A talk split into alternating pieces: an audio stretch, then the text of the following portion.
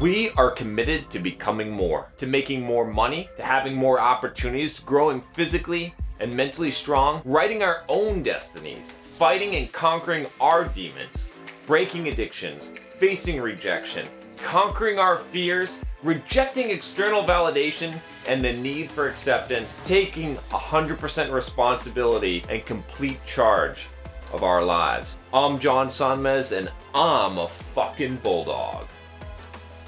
Hello, hello. So I am gonna do one of these reach me request videos today on real estate development. That's what I do most of my reach me.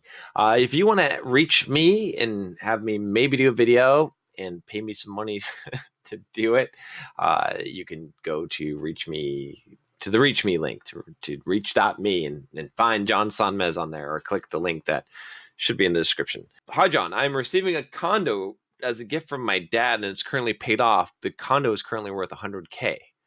Oh, that's pretty good. Can't we all receive gifts from our dad worth 100K? That's pretty good.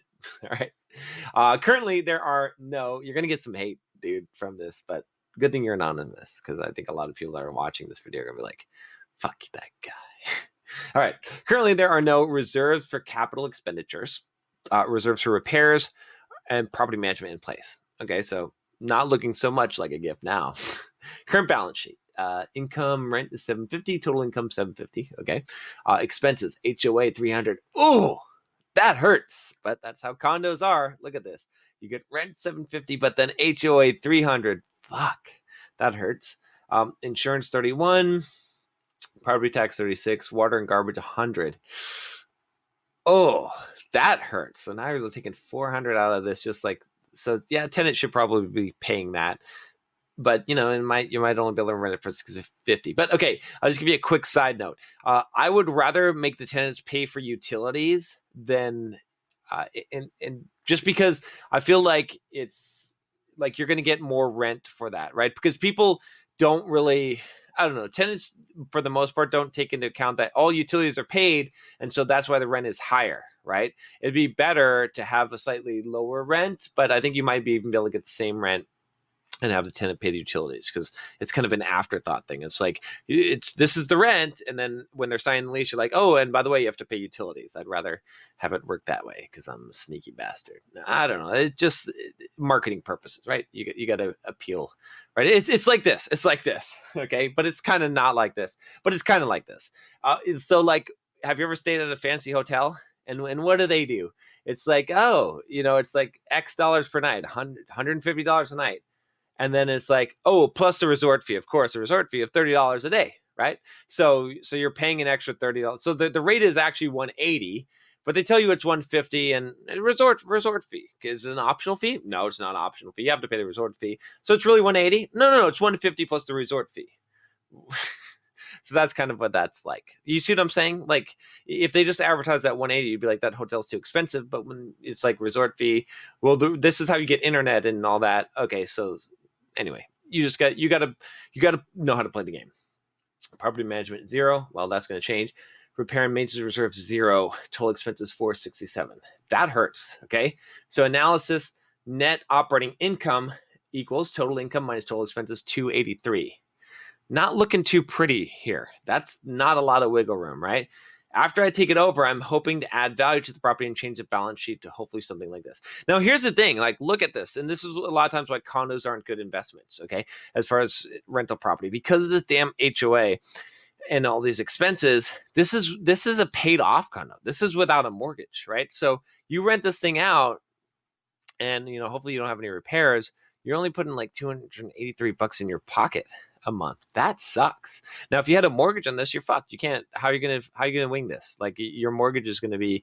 Let's say you had an eighty thousand dollar mortgage on that. That's gonna be like mm, three hundred bucks, four hundred bucks at least. So you're done. Like you're done. All right. So pro forma balance sheet. Let's look at this. Uh, okay income. So okay so this is what he's hoping to add some value. So 1050 vacancy rate 10% so total income 945 okay good to account for the vacancy rate. Expenses hoa 300 yeah that's not going to change. Insurance property tax property management 105 okay what do we say about 10% yeah okay fair enough. Uh, repair and maintenance reserves 100 bucks. It's light but it is a condo so So the outside is not a, a, concern. It's just the inside. So you know, so that's you know that's an advantage there. So okay, so total expenses five seventy two. Analysis net operating income, total income minus expenses. 373. Okay, so that's looking a little bit better. So, but you know, let, let's let's calculate this. So we've essentially got a hundred thousand dollar investment, okay, and we're making 373 a month on that, right? If we're lucky, okay. So let's say that we could even make 400 bucks a month, okay. So if we make 400 bucks a month on a hundred thousand dollar property, right? What is that? Okay, so uh, it's 400 times 12 is forty eight hundred dollars. Let's let's give ourselves even better. Let's say we get five thousand dollars a month in our pocket. Okay, out of a hundred thousand dollar investment, that's five percent. So we're probably looking at four point five to five percent return on our money. Not feeling too good about this. You see what I'm saying? Like, can we put our money somewhere else and get better than four point five or five percent? I think so. I'm I'm leaning towards selling this thing, but let's see what the question is. Okay.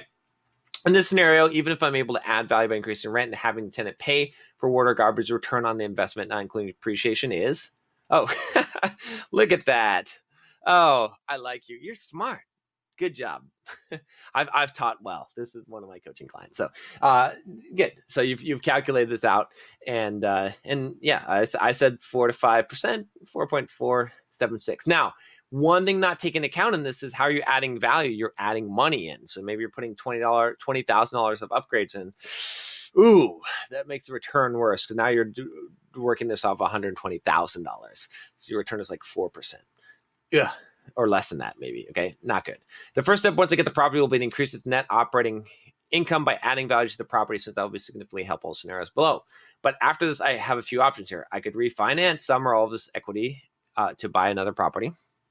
Okay, I could sell this property and pay capital gains tax or do a 1031 exchange. That's what I am leaning towards.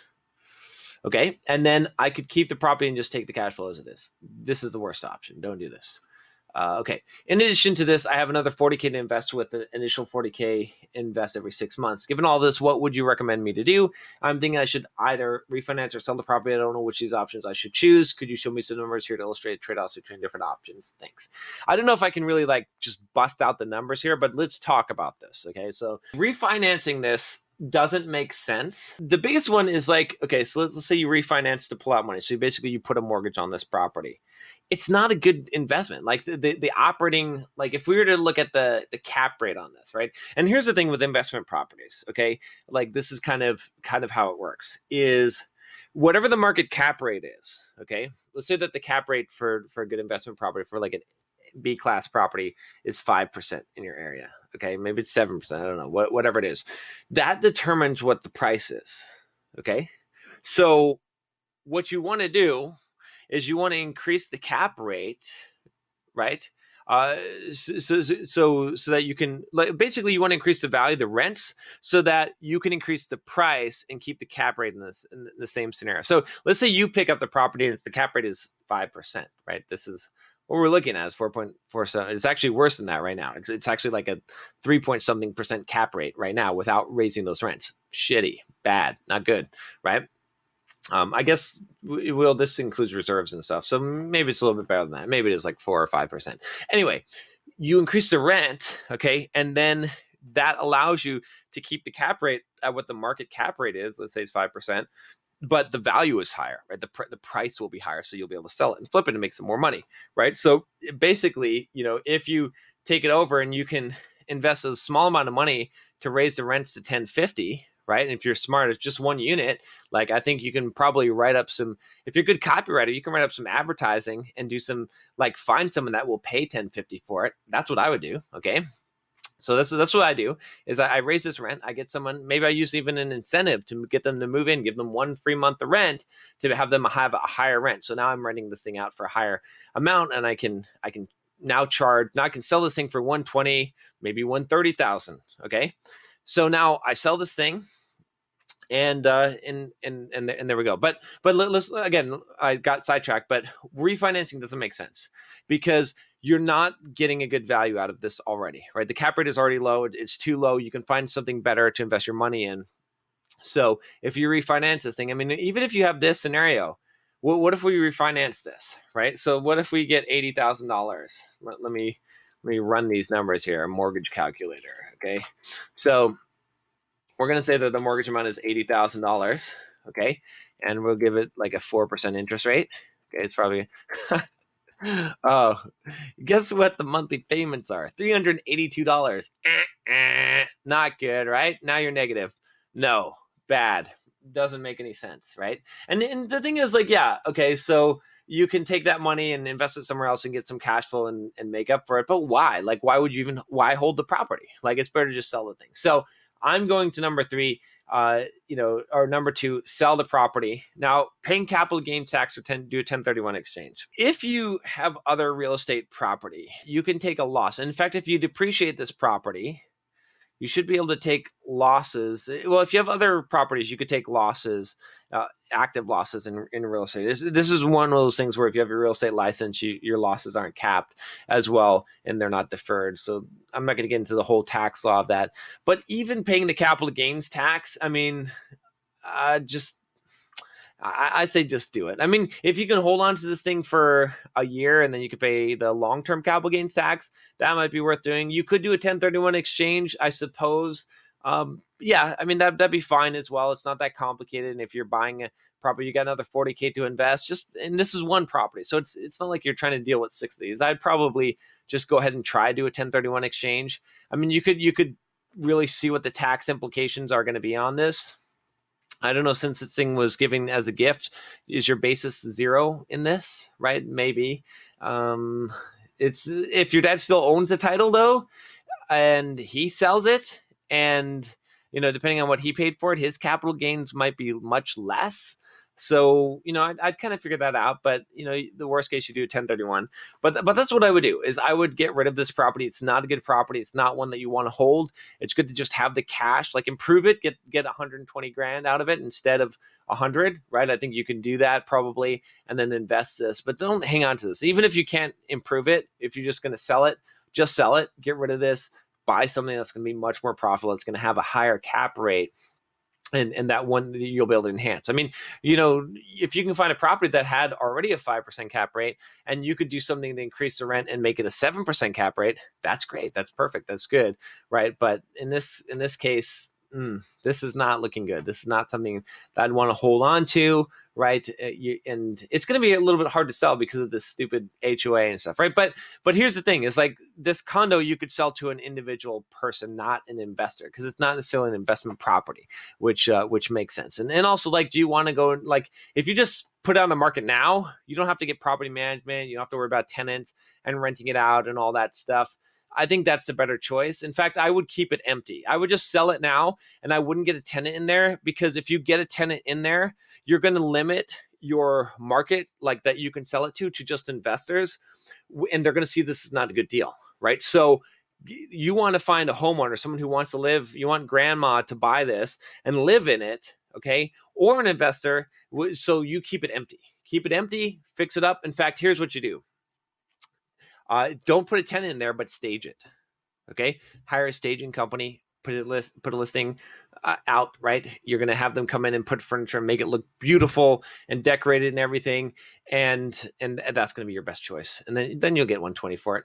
Pretty easy, I, I think so. So that's what I would do. Just get rid of this thing, get the cash, put the cash into something else, and uh, and and be done with it. That's that, that's your really your best option. All right, that's all I got for you today. If you haven't already, click that subscribe and below. Check out also my playlist on all my real estate investment advice. And I'll talk to you next time. Take care.